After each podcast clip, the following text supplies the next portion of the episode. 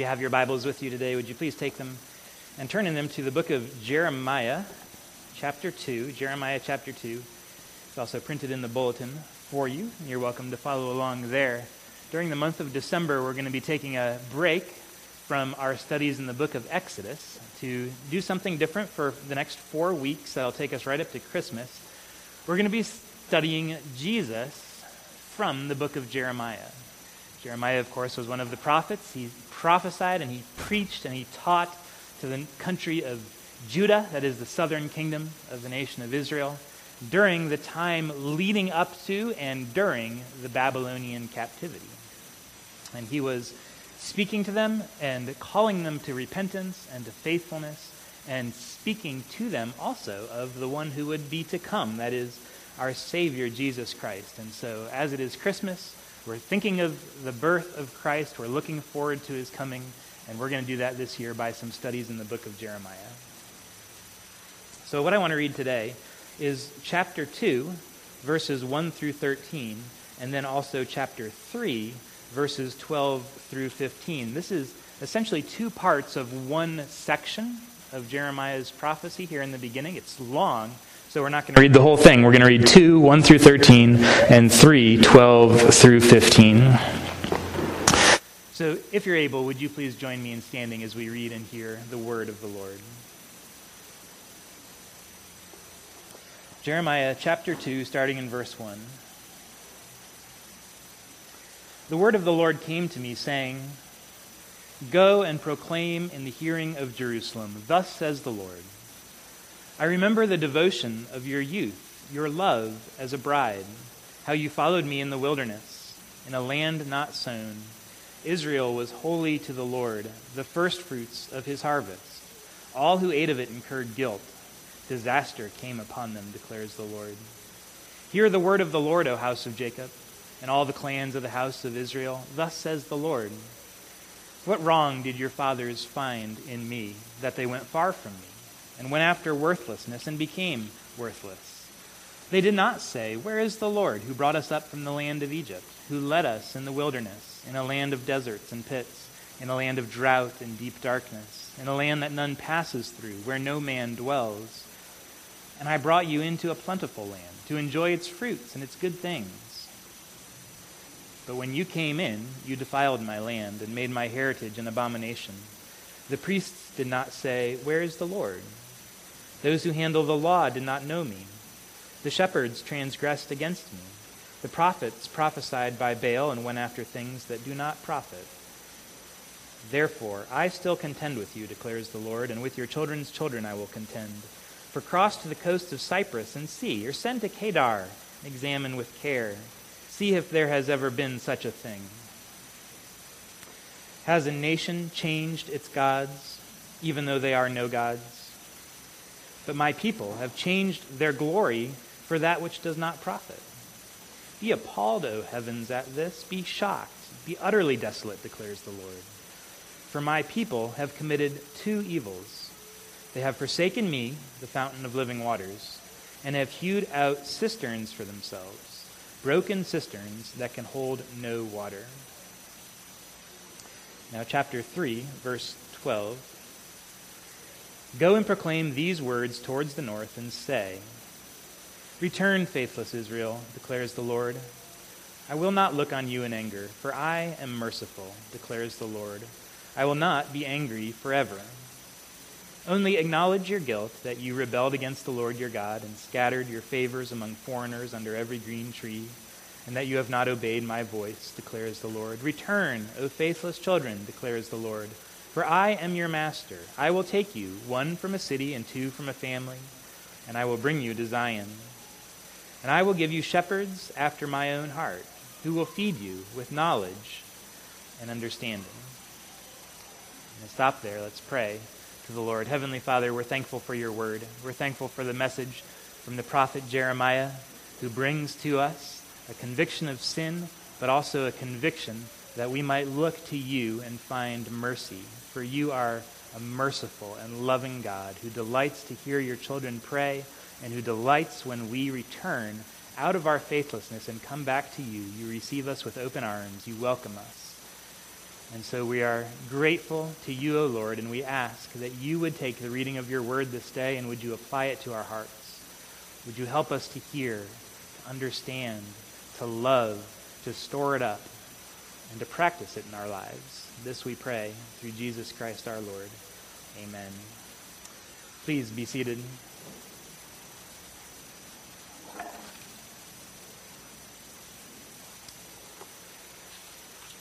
Well, this is one of my favorite times of the year.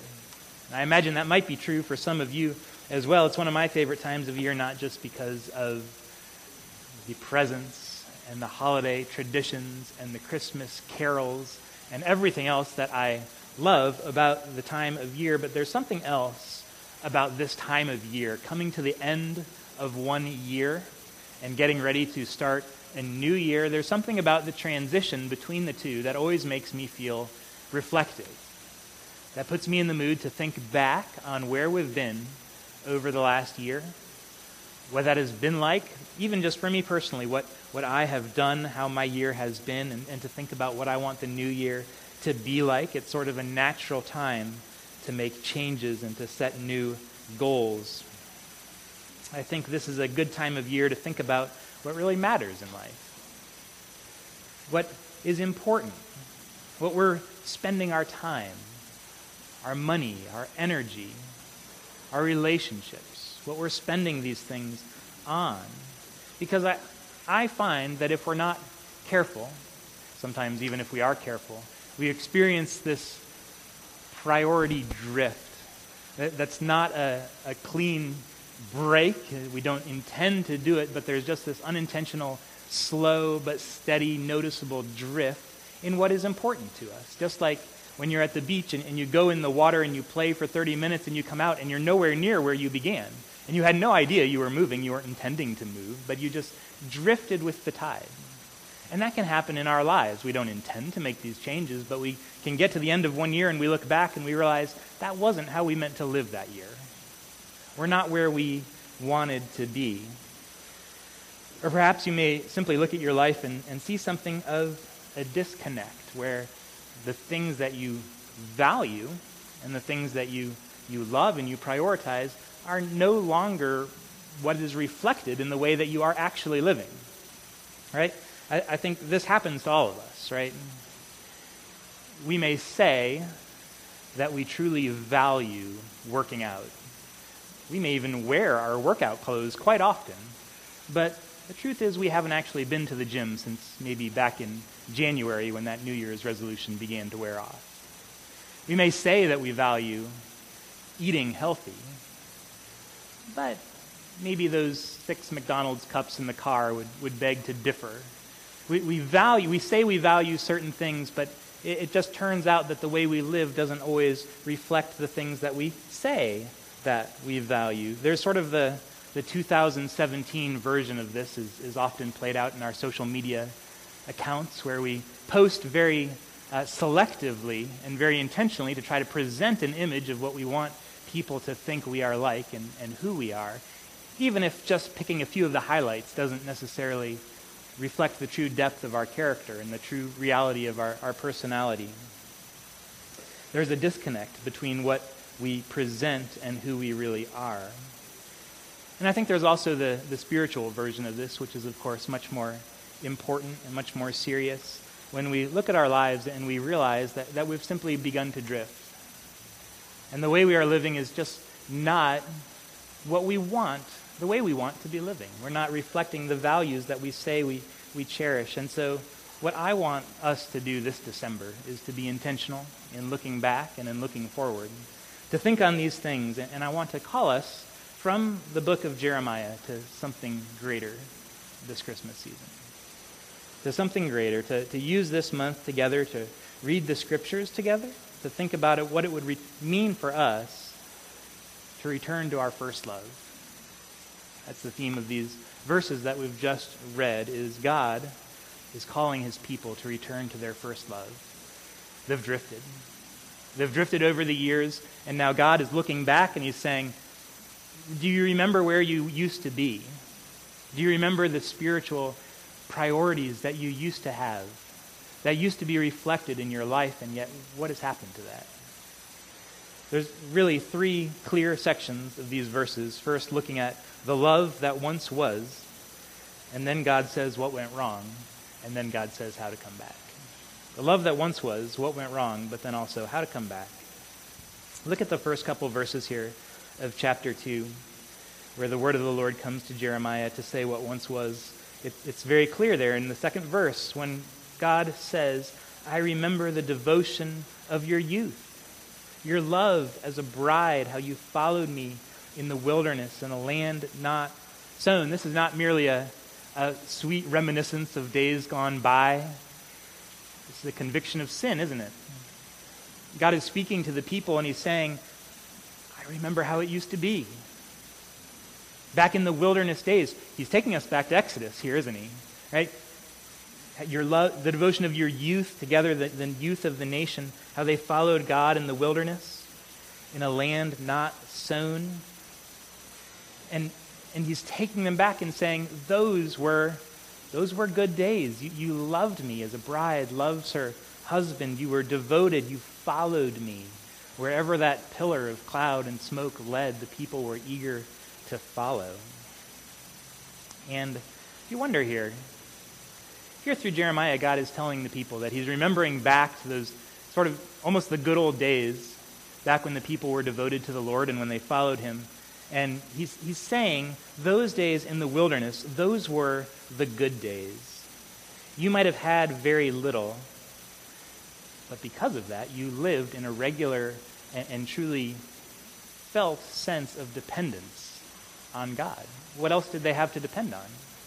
They depended on him for their direction, literally through the wilderness, following where God led, stopping where he stopped, going where he went. They depended on him for their daily bread, the manna and the quail. They depended on him for water, if he would lead to springs of water. They depended on him for the protection. There was a, a sense there that, that they truly were daily involved with seeking the Lord. Now, it's interesting because that's God's uh, evaluation. And yet, I imagine for many Israelites, they had to think that God's evaluation of progress was very different from their own evaluation of progress. Can't you imagine the, the ordinary Israelite? You ask them to look back on that and they'd say, Boy, those were hard days. We had nothing. We were living hand to mouth. Right? We didn't have any homes. We were just dwelling in tents. Everything was dirty. They might have looked at that as a very difficult miserable time. And yet now, now they've come into their own land. Now they live in paneled houses. Now they have, have 2.3 kids and a camel tied up out front. They have everything that they need. They might have thought those were bad times and now things have gotten better and life is better. And yet that's a human evaluation of progress. But isn't it interesting that God's evaluation of progress is so different? He's not concerned about the material prosperity that has changed from one year to the next. Materially, yes, things are, are easier, things are, are better. But God is saying spiritually, they've gotten much worse. And isn't it true that those two things go hand in hand, don't they? Don't they? There, there's a reality that we know that material prosperity does not equal spiritual growth. In fact, the truth is it can often hinder spiritual growth. And so here's God, and he's looking at them, and, and he's saying that spiritually, now Israel is, is nowhere near as healthy as they were back in the wilderness days. Hard days, but spiritually sweet. Now, the funny thing is, we're in Exodus, and if you read the rest of Exodus and Leviticus and Numbers, you think, those weren't the good old days. There's not a lot of love and obedience. Israel wasn't great during those days. What is God really seeing, but maybe there's some comparative level where now he says, you know, look how far you've, far you've fallen now that, that those days, maybe as troubled as they were, were still far better than where Israel is at right now. In comparison, those were the good days. And so this is the time for us now at the end of a year and the beginning of a new year to ask the same question. How is the health of our spiritual life? If God were to evaluate the progress that we have made, would he see real progress, or would he be tempted to look back and say, I remember the devotion of a year ago, how you followed me in the wilderness? This is a chance to ask, how is our heart's love for God? Is it being squeezed out by the love for the things of this world? How is your hatred for sin? And not for other people's, but, but for your own? For seeing it and putting it to death? How is our growth in Christ likeness? I know for some of us, we are in a, a similar position to Israel, that our increase in material prosperity or our increase in ease has not led to the gains in the things that truly, deeply matter. We have simply exchanged those for what the world tells us is important. And here is God looking at Israel, looking at a nation that has perhaps what the world values, but he's saying to them they no longer have what God values. And he's showing them the difference between the two. I think for many of us, we kind of know how this goes because we might be able to look back at a time when we were younger believers. And young believers often come with a lot of zeal for the Lord, and their love for the Lord is overflowing, and they have this passion to seek after the Lord. But we know what happens. Because we think of that as being characteristic of young believers, and we know how over time those things begin to fade those expectations begin to diminish. I know many people who have started well in their Christian life and they have not gone on to finish well. And so I want us to hear this word from Jeremiah. Think of how similar this is to what God says to the church at Ephesus in the book of Revelation when Jesus, speaking to the churches, says, Return to your first love. Do the works you did at first. He's seeing exactly the same thing in the New Testament churches when he says, You have lost your first love. All of the, the things that this world has to offer, that this world counts as so important, ha- have been pressed in on us. And they become like little spiritual blinders that narrow our field of vision, that keep us from seeing the scope of, of what God values and what God desires for our lives. And we say, well, that's the busyness of life. That's what happens. And, and it's not something intentional. We haven't made a decision somewhere along the way to give up our first love. It's this spiritual drift. We've gone in the ocean, we've come back out, and we've realized we're not at all where we began. And so I want us to listen then to Jeremiah. God says, I remember the devotion of your youth. But he's calling them to, to repent of their sin. And here's now he begins to diagnose for them what went wrong. And it's in these next uh, verses, verses 4 through 13 to say that people began to forget the Lord. People began to forget the Lord. Um, you know, a lot of people joke these days about their first world problems. Their first world problems being those things that are, are annoyances to us. But when we stop to think, we realize the only reason we have this problem in the first place is the result of our material prosperity, of our technological excess. It's this wonderful bounty of blessings that we've gotten, but it's caused these little annoyances. Well, the real problem for us, isn't it, is that our relative prosperity, and I mean relative prosperity is having food to eat and a roof over your head and clothes to wear, that can cause us to forget the Lord also. Proverbs 30, there's a prayer Give me neither poverty nor riches. If I have too little, I may be tempted to steal and so dishonor the name of the Lord. If I have too much, I may forget the Lord. He recognizes this real temptation that when we have material prosperity, when we have the things of this world that, that we have wanted, there is a spiritual danger that accompanies it that we can forget the Lord. You see, our prosperity is a gift from God. There is no doubt it is a gift from the Lord who loves his children, and he gives it to us. And when it's received well, it can be received as a blessing. We should be thankful for it. It's a gift. But when it's not received well, that is, when we allow it to creep into our soul and form this materialistic, worldly crust on our heart, then it, it's not a gift at all. Verse 5, Jeremiah says, What wrong did you find in me? What wrong did your fathers find that they went far from me and they became worthless? They went after worthlessness. That's asking us to evaluate the things that we have received this year and say, have those things, have these blessings, have they led us closer to the Lord? Have they given us greater joy in God? Or have they done the opposite? Have they kept us from having joy in God? Have they stolen the attention of our hearts and kept us away from the Lord? Have they made us worthless? Look down at verse 13 in uh, Jeremiah 2. Jeremiah 2:13. This verse gives, I think, one of the clearest pictures of the spiritual realities of temptation. Look at verse 13. Jeremiah says, well, the Lord says through Jeremiah, For my people have committed two evils. They have forsaken me, the fountain of living water, and have hewed out cisterns for themselves, broken cisterns that can hold no water. So he looks at the people and he says, There's you've made two mistakes here. Two things. First, you have forsaken God, who is a fountain of living water.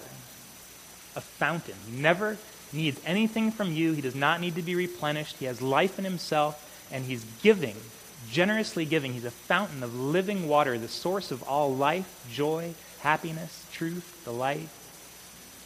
You've forsaken that. You've turned away from that. That wasn't good enough. You've forsaken that. And then, secondly, he's saying, Instead, you still needed it. See, it's not that you didn't need that, you still needed it, so you had to do something else. You, you hewed out your own cisterns, which are broken cisterns, that don't even hold water.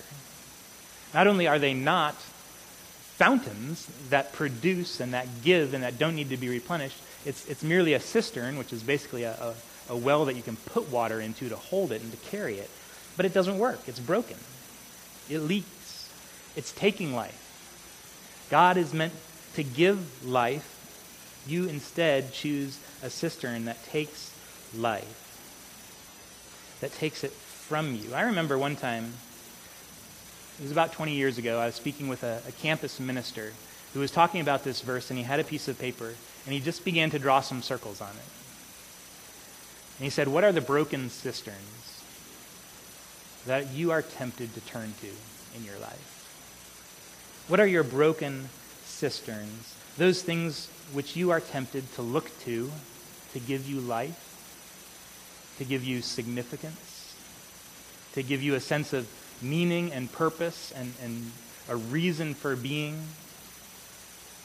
What are those things where you might think, you know, if only I had this, if only I had a little bit more of that, if only I had a one more promotion, just a, a little raise. If only my, my peers professionally thought more highly of me. If only I, I was next in line to be recognized for this or for that. These are the things that we look at so often as sources that might provide life for us. We know they won't when we stop to think about it, but it's a temptation. We look to them. But Jeremiah is saying these things are broken cisterns. They're broken cisterns. They don't provide life. In fact, it won't even hold the things you put into it. Broken cisterns never keep their promises. Now, here's what's so interesting about the imagery that Jeremiah gives us here. He's talking about idolatry. Right? I mean, that, that's pretty obvious. He's telling you that the, the people he's speaking to here have turned away from God, who's the source of all life, and they've looked for that life in other places. That's idolatry. But it's interesting, what he doesn't do is he doesn't simply say, You guys are idolaters, and then he doesn't quote the first commandment at them and then call it a day. But he actually, this imagery that he uses, it shows us not only the, the reality of idolatry, but it shows us something about the experience of being an idolater. It shows us something of what it actually feels like for us as people who are prone to put all the weight of our hopes and expectations on these things that are not God and to experience the disappointment of them. Right? It, it shows us something deeper about it, which I think is very fitting and very, uh, it's very apt for us today. The first commandment speaks in stri- strictly legal terms, which we, we agree with. We know it's true. Worshipping the one true God is good. Idolatry is forbidden, which is absolutely true. But, but Jeremiah is showing us something of the frustration He says, Have you not experienced this? You, you've turned away from God, you've gone to something else, only to realize that is nothing but a broken cistern. You were expecting it to give something it could never possibly deliver on. And so it shows us what, what we do.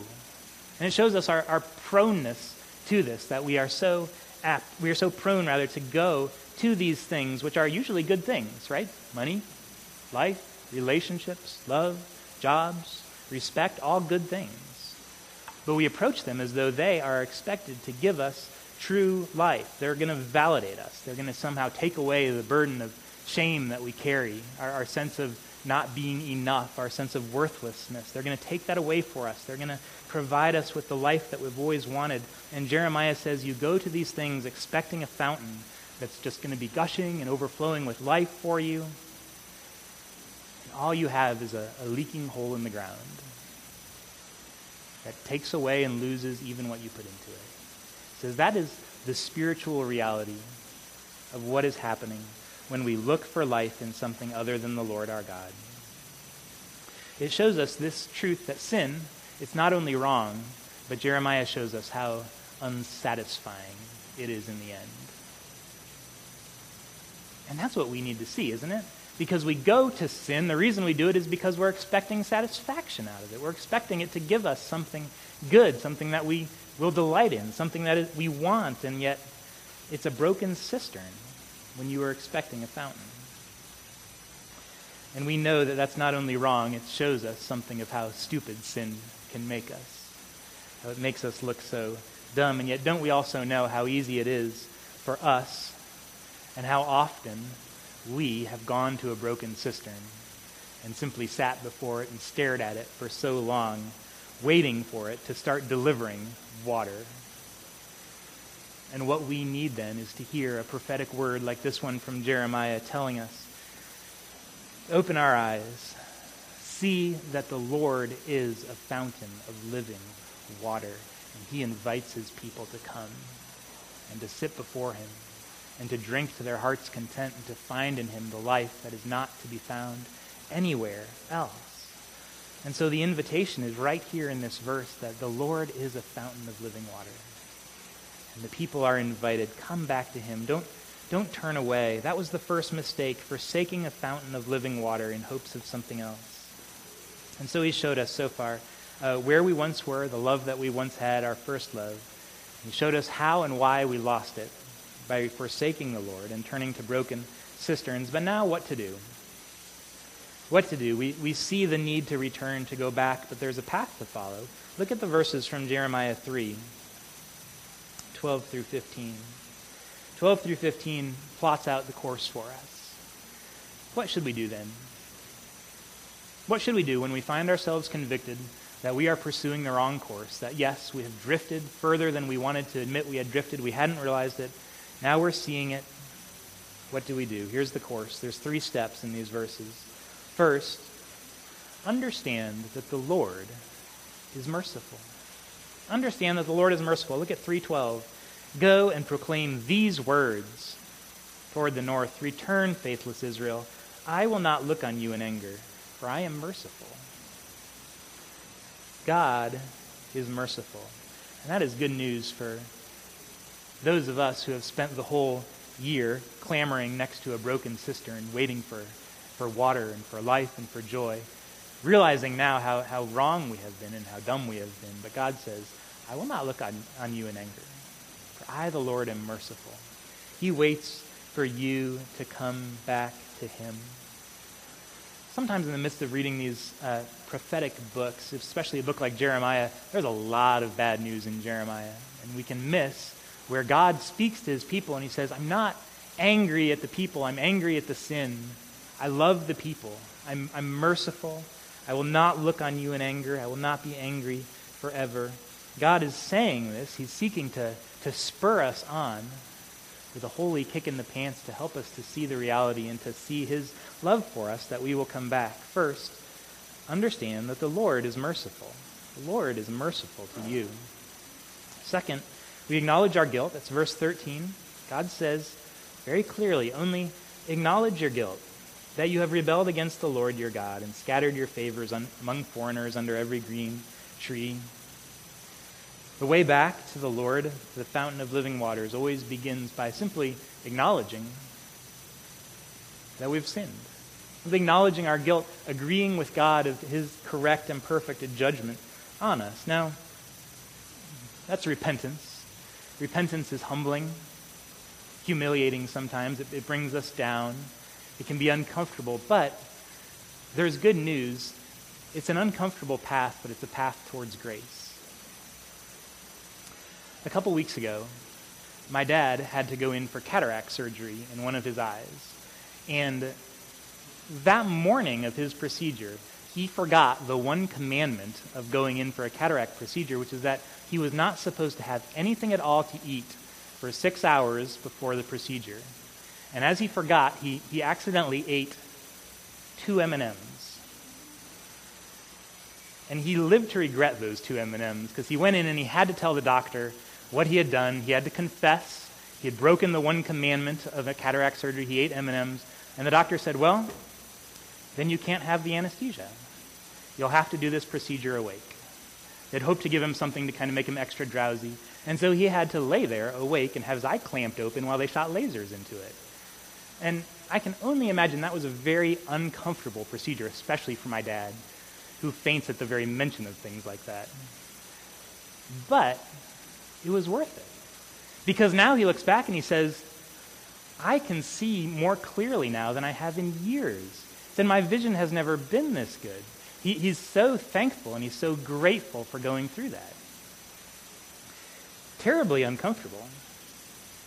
Absolutely worth it. Thomas Watson says, repenting tears are delicious.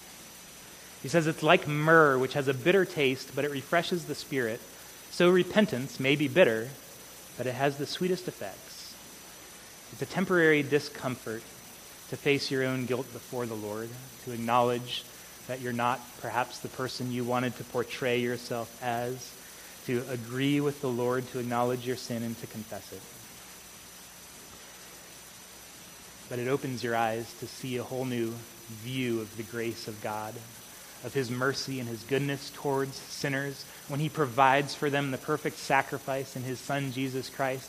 You'll never get to that point of having the best vision of Christ in your entire life if you don't go through the temporary discomfort of acknowledging your guilt and coming before him and saying, Yes, I am a great sinner, but Jesus Christ has died to take away the guilt of my transgressions, to take away every one of my sins, that I may now come into the freedom of the presence of God with great boldness and joy and rejoice before him and enjoy the fountain of living waters that is given for me. That is found in Jesus Christ and in, his and in him alone. And to come through confession, we come out the other side with a brand new vista open to our eyes of the grace of God in the sacrifice of Christ, all spread before us. So first, we, we acknowledge that the Lord is merciful, and having done that, we acknowledge our guilt. We come back before the Lord, and here's the third step simply receive the Good Shepherd. Receive the Good Shepherd. Look at verse 15. Here's the promise God gives to the people And I will give you shepherds after my own heart, who will feed you with knowledge and with understanding. Now, when we read this verse from Jeremiah, if we read it in its historical context, we understand this is a reference, these shepherds are a promise that the Lord will again give the people good kings. Good kings to govern his people. That's part of why Israel and Judah have suffered so badly is they've had so many wicked kings who forsook the Lord and turned away from him. And God says, I will give you good kings. After my own heart. Right? We, we hear the reference there. He's evoking these memories of David, the man after God's own heart who who was a shepherd and he was a king and he led the people in godliness and he sought the Lord. But even so, we can recognize that all of these shepherds, all of these kings from the Old Testament, all the good ones, anyway, were shadows leading us towards Jesus, the good shepherd, the one true king of his people who would come. In fact, the description goes on. I, I stopped the reading there in verse 15, but the description goes on And, and it shows us that he's thinking of something more than just a, another ordinary human king. Down in verse 17, he's going to say to the people that at that time they shall no more stubbornly follow their own evil heart. Days are coming, says the Lord, when a king will reign over all his people, and when he reigns, the people will no longer stubbornly follow their own heart. Won't that be good?